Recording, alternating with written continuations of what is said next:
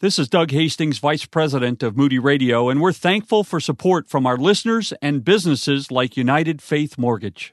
Mortgage commercials are rarely exciting. So, to make it slightly more interesting, here are my nieces to do it for me. So, interest rates continue to drop like my sister's baby teeth. Come on, Uncle Ryan had to say the same thing last year. That's true. Last year, it was rates are boring talk historically low. And now this year, there's somehow even more boring talk historically lower than the previous boring talk historically low. Sounds boring. But for so many listeners who just haven't wanted to deal with it, refinancing right now could save you massive amounts of Lego sets. Rates have gotten that low. Some borrowers could potentially save hundreds monthly and tens and tens of thousands over the life of a loan. And if you didn't put 20% down before, some could even stop having to pay PMI. Give Uncle Ryan a shot. We are United Faith Mortgage. United Faith Mortgage is a DBA of United Mortgage Corp., 25 Melville Park Road, Melville, New York. Licensed mortgage banker. For all licensing information, go to nmlsconsumeraccess.org. Corporate NMLS number 1330. Equal housing lender. Not licensed in Alaska, Hawaii, Georgia, Massachusetts, North Dakota, South Dakota, and Utah.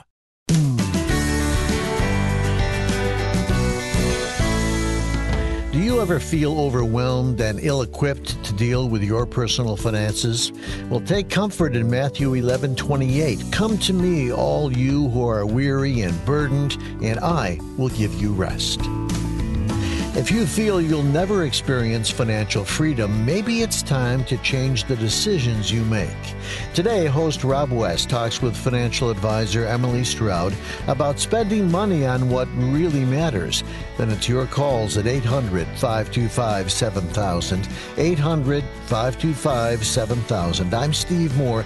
Decisions for Faithful Finance. That's next on MoneyWise Live.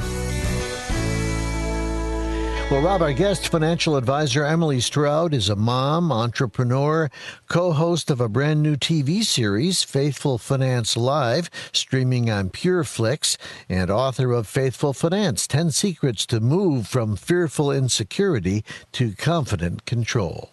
Well, that's exactly what we want to discuss today. Emily, delighted to have you on the program. Well, thank you for having me. This is a treat. well, we're looking forward to diving into this content. You know, in your years advising people how to manage money, I'm sure you've seen that money can be a great cause of stress, especially in marriage. The latest data that I've seen from our friend Shaunti Feldhahn, a researcher and writer, is that 70% of married couples have conflict over money.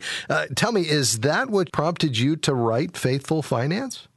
Well, that's part of what prompted me to write the book, but really what happened was when my children were small, my husband and I made the deliberate decision to move out of the city and to a farmhouse on eight acres.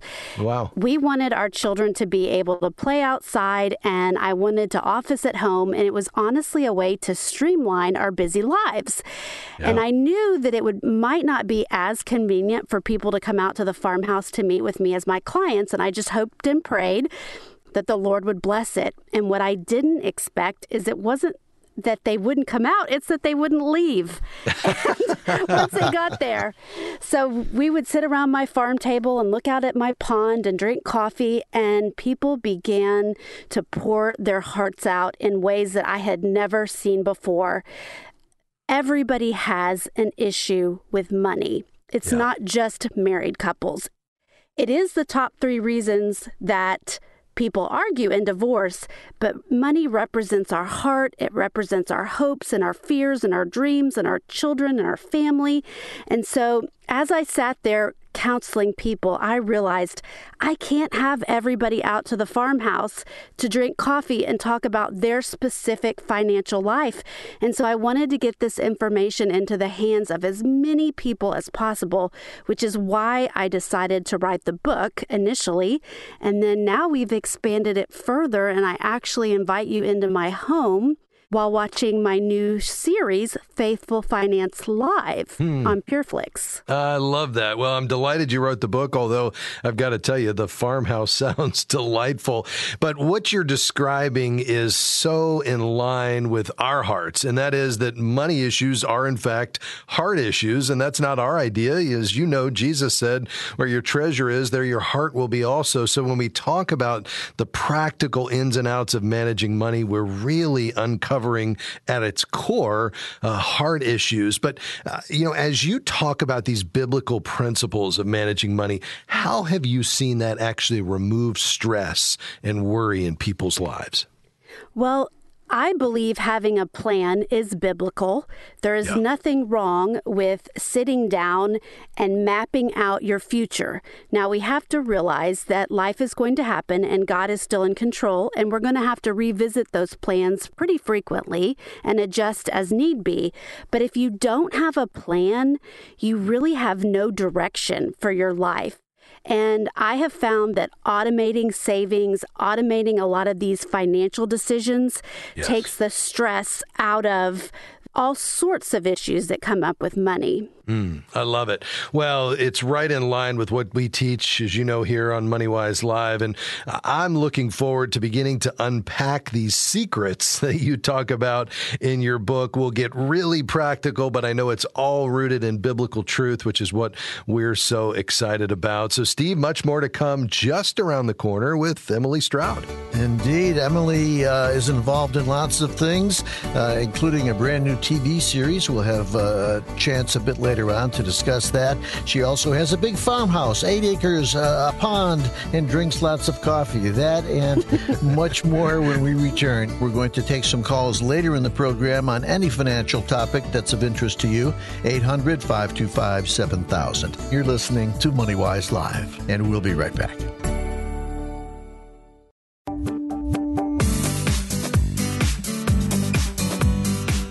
Good to have you with us today. It's MoneyWise Live. Your host is Rob West. I'm Steve Moore, and today we're talking with Emily Stroud.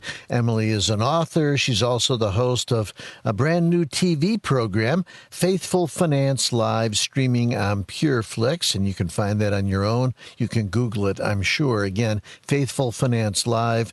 Uh, Emily Stroud, our guest today.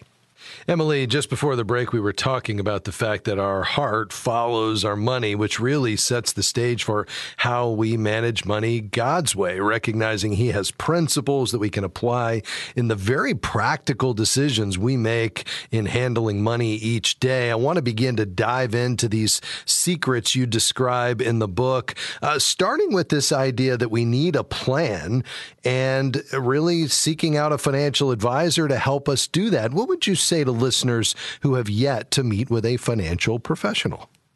I think one of the biggest objections is people think it's too expensive and they cannot afford it. And mm. what hmm. I would say is they cannot afford the mistakes that they are going to make without someone who is an expert in this field.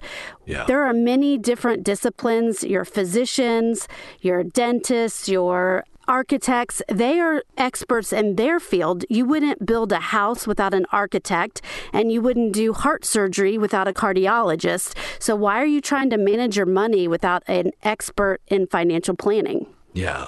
Somebody who can help you navigate these critical decisions and do that preferably from a biblical worldview as well. All right. As we get into some of the practical steps, I love that you begin with a place that we start often, and that is the need for a spending plan and an emergency fund. Talk about the importance of those. Well, the first step to achieving financial freedom is to have a budget in place. The number one objection to this task is creating the budget. It's overwhelming to a lot of people. They don't know where to start, they don't know what to include. So I have taken all of the objections away and created a free, very detailed budget worksheet that I give away on my website, faithfulfinance.com. All you have to do is enter your email address, and I will personally Send you a free budget worksheet. So this way, you have a practical tool that you can use to figure out how much you're spending every month. Most of us are not aware of exactly how much we spend because a lot of us are swiping credit cards. Even if we're being disciplined and paying them off every month, it's hard to keep track of all of those miscellaneous expenses. And so, in order to achieve financial freedom, the first step is you have to be aware of how much income is coming into your household and how much you're spending. And there cannot be a deficit on a regular basis, or you will never achieve financial freedom. Yeah, well, that's so important to be able to know how God's money is being allocated, to do that within the provision that He has for you. And one of the first things that we need to build into that spending plan is our systematic giving. Yes. Uh, you know, unlike a lot of financial advisors, you encourage people to be generous, to uh, really build in your giving right there on the front end. So, what advice do you have about this? Well, another objection to giving is people hear that a tithe is 10%, and that may seem overwhelming initially if you've never given anything to anyone. And so, what I tell people is start where you are. Just give something to somebody today. Start small and see how God blesses it. I think you'll be surprised. And I'm not preaching a health, wealth, and prosperity gospel, but I do believe that the Lord blesses generosity, and it mm. may look different for everyone everybody those blessings, whether it's an emotional blessing that you receive it's been proven scientifically that our depression and anxiety it is relieved when we become more outwardly and upwardly focused rather than focusing on all of our own selfish desires and needs. So just start where you are and then continue to see how the lord blesses it and how he leads you to continue on your path of being generous to others Hmm. Uh, let's talk about debt for just a second because you talk about it a lot, Emily, um, and not just things like consumer debt, but mortgage debt as well. Uh, what's your advice for folks about managing this properly? Now, consumer debt would be your credit card debt, that is bad. And one of the chapters in my book is I say that not all debt is bad. Now, not everyone is going to agree with me, but from a practical standpoint, most people cannot afford to pay cash to purchase a new home. And so a mortgage is a way and a means to do that. Mm-hmm. However, you once again, you need a budget and know how much you can easily afford before you ever start shopping for a new home. Otherwise, you're going to be picturing your children playing in the backyard and justify a home that you just can't afford. But yeah. if you never purchase a home, then you will always be renting and technically you will always be a slave slave to the landlord. So I like my clients to be debt free when they are about to retire, and that includes owning their home free and clear. So that's one of our goals. When mm-hmm. do you mm-hmm. want to retire, and what do we need to do to make sure that you're a home owner without debt when you retire? Yeah, I love that. So we've got to recognize money issues are hard issues. We've got to get our spending plan in place and our emergency fund. We want to certainly pay off consumer debt, manage properly uh, debt for appreciating assets like our home. Uh, what about saving and investing, Emily? Well, the first step is you need to have a proper emergency fund, as you said, or what I call a cash reserve account. If your income is stable and you are not self employed or working on commission, then I say at least three months of living expenses in cash. And that okay. number is going to be different for everybody because however much it costs you to live each month, which you will know if you've completed the budget worksheet, you multiply that number by three to get three months. If you are working on commission or you're in an industry where you're concerned about layoffs, you're self employed, there's volatility in your income, then I want you to have six months of living expenses in cash. And after you have a proper emergency fund, then we start talking about the next savings goal, whether that's for a down payment on a home, sending your children to college, retirement, a vacation home. There is no wrong answer, but the first step is we need to make sure we have a proper emergency fund before we start funding those other savings goals. Yeah, that's really helpful. Let's finish today by talking about estate planning. Emily, as you know, folks often put that off. Why is it important to include that early in financial planning? Well, for parents that have young children, this is very important they need to name a guardian for their children. And yeah. the number one reason why people don't get a will or estate plan is they cannot agree on who the guardian should be for their children. So I want to encourage people to take care of this. It's part of being an adult. If you are a parent, take care of it. It doesn't have to be a super morbid conversation. And then know that it's taken care of and you never have to think about it again. But you do not want your children to be in jeopardy of living with the wrong people people if something happens to you, God forbid. Yeah, just a few seconds left. Emily, tell us about your exciting new TV series, Faithful Finance Live. We are streaming on PureFlix. We have four episodes that you can watch now.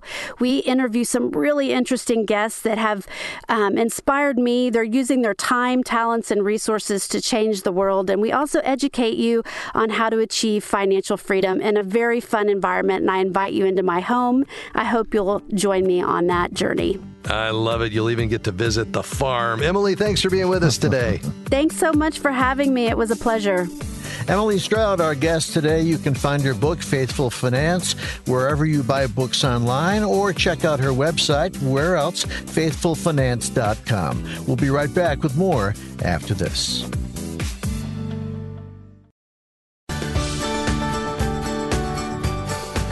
And if you're just tuning in, you missed the uh, beginning of the program perhaps. Who are those guys? Well, that guy over there, the good looking one, he's Rob West, taking your calls on anything financial today. Right now, open lines, lots of them at 800 525 7000.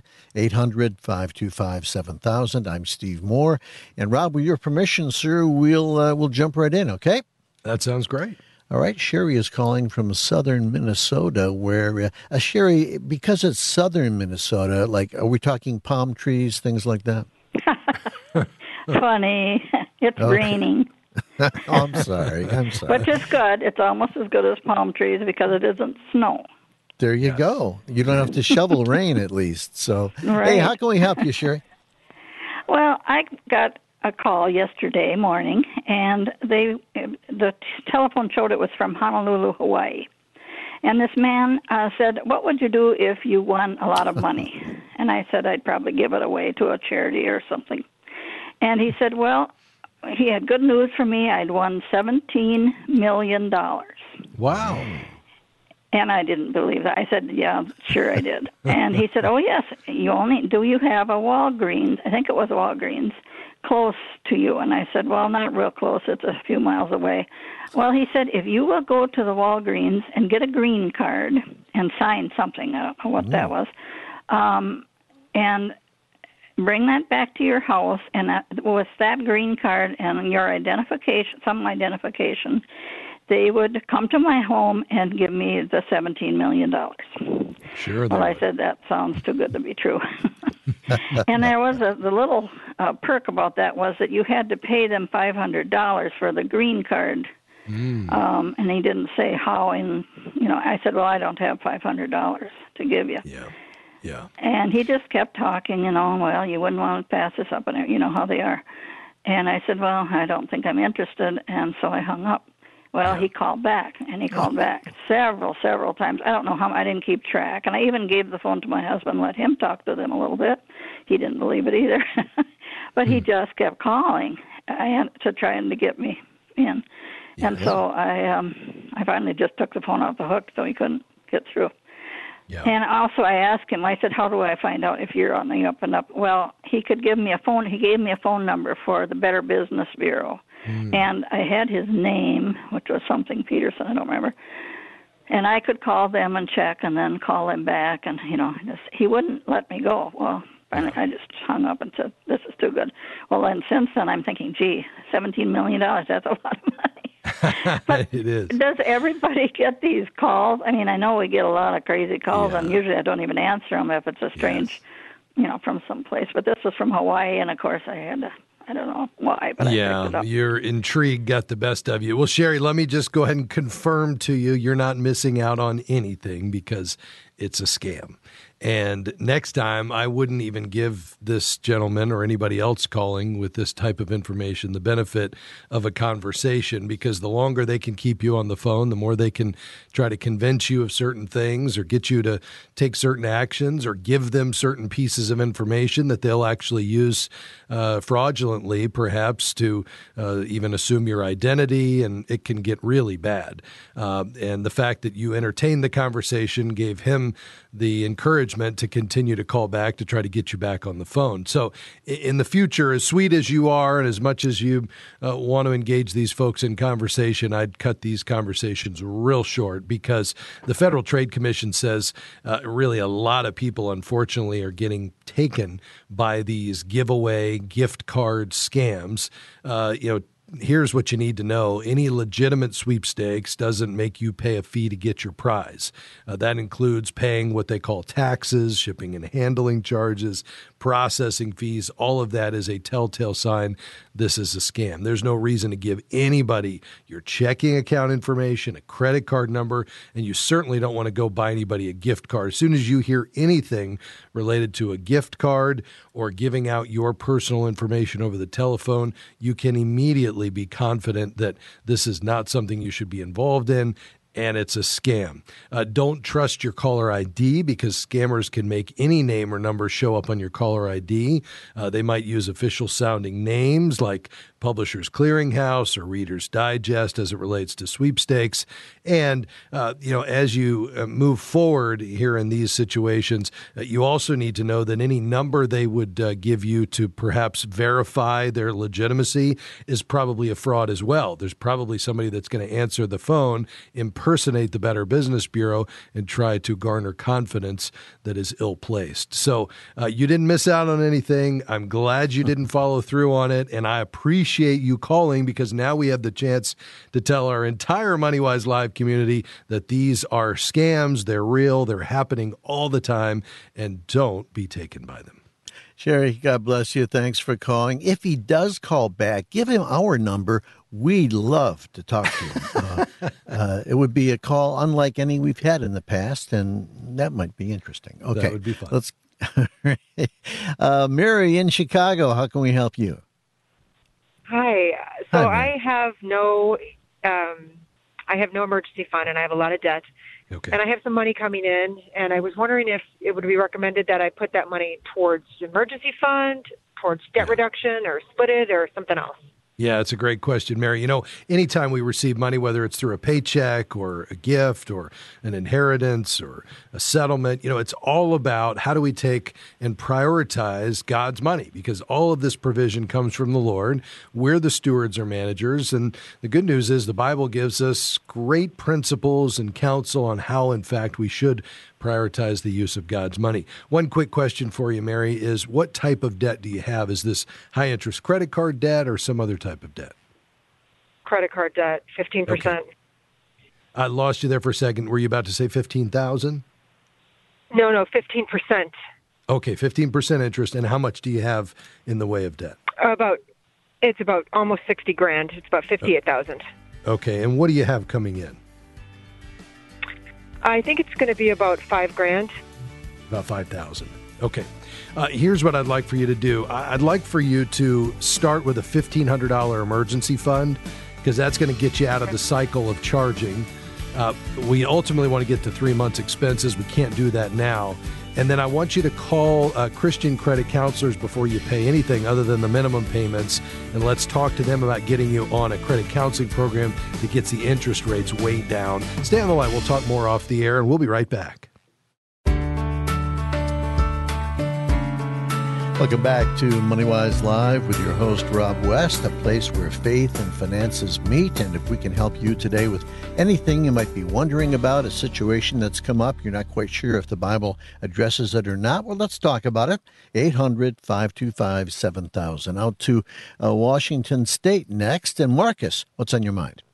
I was wondering, um, my wife and I just moved into her mom's house, and we're doing a rent to own type deal where she's got five years left on her mortgage with the bank, at which point we will buy the house at the appraised value minus the amount of money we've given her. so my question is, do we need to do something now to protect against um, a capital gain? Is there a way that the bank would look at us buying the house for less than its appraised value and seeing that amount as a capital gain that we have to communicate is not actually a capital gain, but we've paid that ahead of time, or is that something that doesn't need to be dealt with now? Yeah, it's not. I mean, whenever you're dealing with these situations, it's always good to get professional counsel. Let me just tell you generally, though, I think what you're talking about is gift tax, uh, which really shouldn't be an issue here. Uh, you know, keep in mind if you buy something from a family member, like a piece of property, and you're paying less than what would be considered market rate within reason, then the IRS is going to look at that and say, okay, the fact that your family member gave it to you under market, uh, that portion between what you paid and what the market value is is a gift. Uh, but keep in mind, although you get fifteen thousand per year uh, as a gift per person, um, you know, from uh, a family member, without it uh, accounting toward the lifetime gift exclusion, the lifetime amount is in excess of eleven million dollars. So even if it is considered a gift because you're able to buy it considerably lower, um, you know that is not going to be a factor. Now, when she sells it given this is her property, she's on the deed, uh, and given the fact that perhaps she hasn't been listed or living in the property two out of the last five years, you'd have to tell me whether she was or wasn't. But since you're living there, I'm thinking perhaps she hasn't been there two out of the last five years, then she wouldn't get the exclusion as it being her primary residence, and she would owe capital gains on any profit that was made, but there may not be much of that either. So tell me your thoughts. Um, yeah, so she part of the deal is we're renovating above the garage um, for her to live in as an apartment, so she would still be on the property as her primary residence. Okay. well, then Um, she would have to have more than uh, two hundred fifty thousand in profit above her basis, her original purchase price plus any improvements. Uh, she'd have to have more than a quarter of a million dollars in profit before there'd be any capital gains, as long as she lived in it as her primary residence for two out of five years. So that's not an issue for her. And your issue is not anything, frankly. Um, the other issue is also related to her, which would be uh, it being, you know, considered a gift.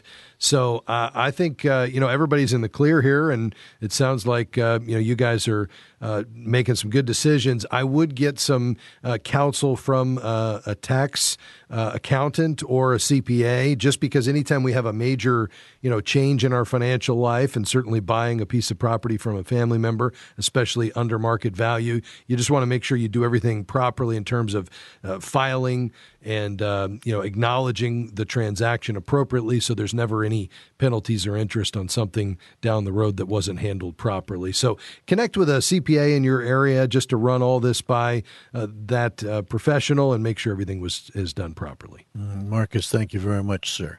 Round Rock, Texas. Sylvia, we appreciate you holding and your patience today. What's your question? Hi, uh, I just want to say, first of all, that I like and love your program. It's a lot of help for all the public. So I Thank very appreciate that. Uh, my question is, we recently uh, refinanced our home and cash out for to pay up our credit card debt. I have three credit cards and they total up to twenty thousand. The cash out amount was twenty three thousand. So my question is, is there a way where I can talk to the credit creditors to see if they can lower the payoff amount and I can just pay them off before I pay the full amount? Because each one is about six thousand dollars each credit card. Okay, uh, I'd I'd love to tackle that. Let me just make sure I understand what happened here. When you said cash out, did you sell the property or refinance? Yeah, refinance Okay, and so uh, what is the value of the home? two forty three. All right, and what did you? What was the total amount of the mortgage once you refinanced? Uh, eighteen hundred.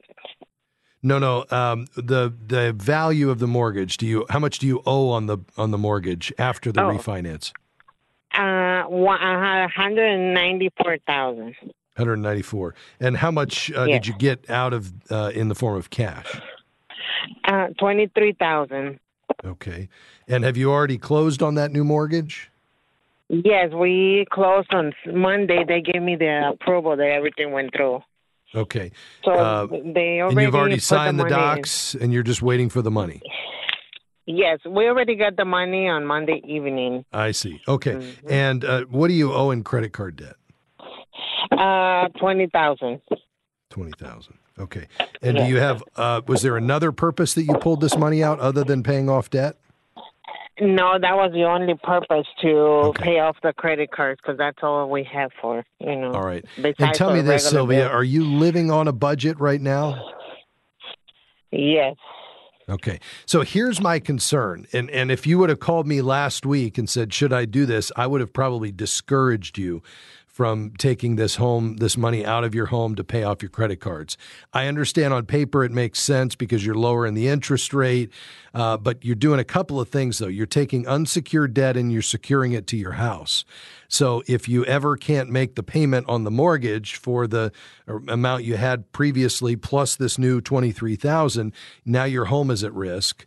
Uh, you know, secondly, you you're even though it's at a much lower interest rate, I'm assuming you took a new 30 year mortgage, so you're extending it out over 30 years as opposed to, you know, what I would have hoped that we could have paid off this credit card debt in, you know, 5 to 10 years through something like a credit counseling program it sounds like it's done. And if it's done, then let's just make the best decisions we can moving forward. The last thing I'd want you to do is to take this money, wipe out this credit card debt, and then a year from now you call me and you say, Rob, the credit card debt is back. And now we've got a $194,000 mortgage that we've barely put a dent in. And the reason that would happen, which it typically does, is because the problem that got you into debt in the first place was just consistent overspending without a family budget. And so before you pay anything off, I want to make sure I'd really love for you to live on a budget that's balanced where you can prove to yourself that you can, you know, cover all of your obligations and have some surplus left over at the end of the month for at least three months. Um, but that's going to be key. So now, to your question, can you get the these creditors to take less? Yeah, you could ask for a settlement, but they're likely going to ask you to to show a detailed financial statement showing a financial hardship, which you may or may not be able to do. Um, and keep in mind, uh, that's going to be noted that it was settled on your credit report. The IRS may consider the forgiven amount taxable income. And if you have the ability to make the payment because the money's sitting there, I'm inclined to say you should pay the full amount uh, because it's it's really the amount that you owe. You could certainly ask the question. If they agree to it, then I think you know at that point it's legitimate. Uh, let's do this, Sylvia. I'm going to give you six months of pro access to our MoneyWise app because I really want you to start managing your money very closely, and the envelope system is the best way to do it. So you stay on the line, we'll get your information. Thank you very much, Sylvia. God bless you. This is MoneyWise Live, 800 525 7000.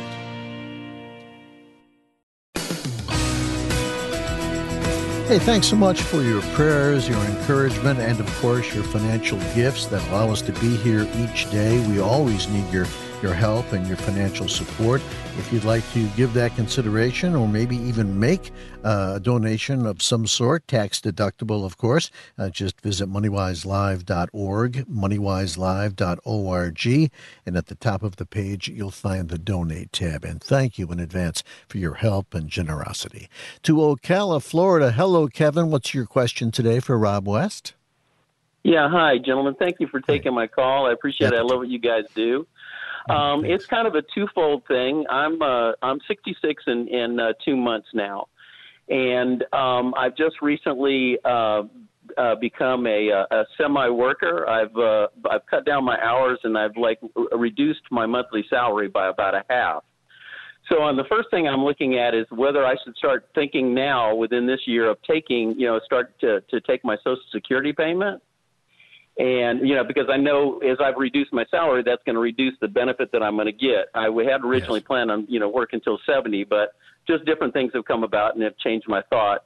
Um, have no debt, uh, mortgage is all paid off. Um, and then the other part of it is, is I, I where where I stand financially. I have between a 401k, which is uh, um, um, mutual funds uh, that I have. Um, I've got about three hundred and fifty thousand in that, and then in stocks in four well, yeah, stocks and some mutual funds. In my 401k and, and my Roth, I've got um, uh, about a hundred thousand uh, going back and forth in there with the fluctuation in the stocks. so one, I'm thinking, should I draw my my um, start drawing my Social Security now, as opposed to making it causing it to be reduced? And the other one is how do, how does it look like I'm sitting financially for retirement? Yeah. Uh, let me ask you, I, I, missed you. I heard you say you had 100000 in that second retirement account. Did you say 300000 in the first? It's about 350000 in the, in the 401k. Okay, very good. So about 450 all in. Well, a couple of things here. Number one is, um, you know, I love where you're at, and you know, I think I would be really thinking and praying, asking the Lord what He has for you in this next season of life. As you think about everything from where you're going to live to the lifestyle you want to maintain, uh, you know, what perhaps new assignments the Lord might have for you as you lean into, you know, a, a, season where you have the most experience and wisdom to offer in your service to the Lord. And then with that comes the financial side. But money is a tool to accomplish God's purposes. So we want to align your money with what's most important to you and where God is leading. And, you know, part of that is going to be, Kevin, establishing a budget that just simply says, okay, once I'm done working, whatever that looks like for me in that season as I serve the Lord, what is it going to take to fund that? And it may be very similar to what it is today in terms of the total expenses. It may be quite a bit different. You know, typically we'd be talking in terms of 70 to 80% of your pre retirement um, expenses just because you're no longer saving for retirement. You know, typically the kids are off the payroll and, uh, you know, you can drop some insurances if you're, you know, you don't perhaps need life insurance because there wouldn't be any hardship placed on anybody if you were, you know, to pass away. Nobody's depending upon you, you know, apart from maybe your wife, but you know she would have the same assets you have that would fund her expenses if you were gone. So it's not like she'd be losing your income if you're married. So you know there are going to be some reductions, but getting that budget established is key because that's going to determine what you actually need coming in every month. Then we start comparing that against what income sources we have. Now, the first income source you mentioned is is Social Security. Um, that is going to be determined based on the average indexed month monthly earnings during the 35 years in which you earned the most. So if you already have 35 years on the books, and your income goes down, you're not going to replace any of those lower years with a higher earning amount, therefore making it go up but you're probably not going to lose anything because those 35 years are what they are. And if, if this happens to be one that's lower, it's just not going to replace any of the others. Um, so you're essentially not penalizing yourself by continuing to work at a reduced amount. You're just not going to increase anything. Where you're going to see the increases is if you could delay taking it until, you know, well, for every year you delay, 8% uh, is going to be added to that monthly amount up to age 70. Uh, so that's the first question is do you want to just continue to work and let that 8% at, be added every year to that monthly amount that you'd get for the rest of your life? Um, you know, I think that's a financial question as well as a quality of life question in terms of do you want to continue to work or is God, you know, redirecting you to something else? In terms of, you know, is that 450,000 enough? Uh, to fund your lifestyle, that's again going to come down to the budget. When you look at your total needs and you subtract the Social Security payment, the question is then what is the shortfall, if anything? You know, we would typically look at a four percent rate of return on the four hundred fifty thousand if you could only take that, that would be ideal. That would throw off 18,000 a year that you would add to the social security and if that could cover your expenses then that's great. You should be able to with the help of a professional build an income generating portfolio that allows you to pull out that 4% a year and hopefully over time never impact the principal uh, and still maintain it if not grow it a little bit. Um, if you can't, if you need more than eighteen thousand based on your bills and what you're going to get from Social Security, uh, you know, then obviously you may uh, need to be a little bit more aggressive, or you're just going to have to recognize you're eating into the principal every month, and that may be a reason if you're healthy and you can continue to work, you would in fact want to delay Social Security to get that check as high as possible, so when you do retire, you can take less from the uh, the retirement accounts. I've thrown a lot at you there. Tell me your thoughts.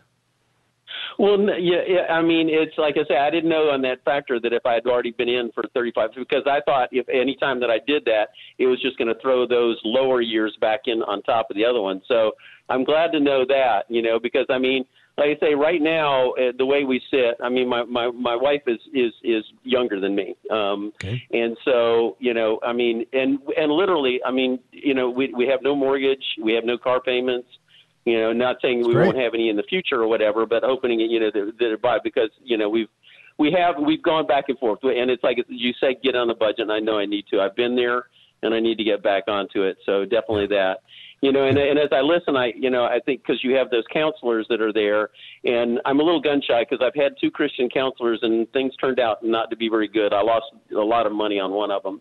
Okay. But, you know, it's like, so uh, I'm taking a look at, you know, I need to do that. I need to have somebody because I'm a nurse. I'm not, I'm not a, you know, Yeah.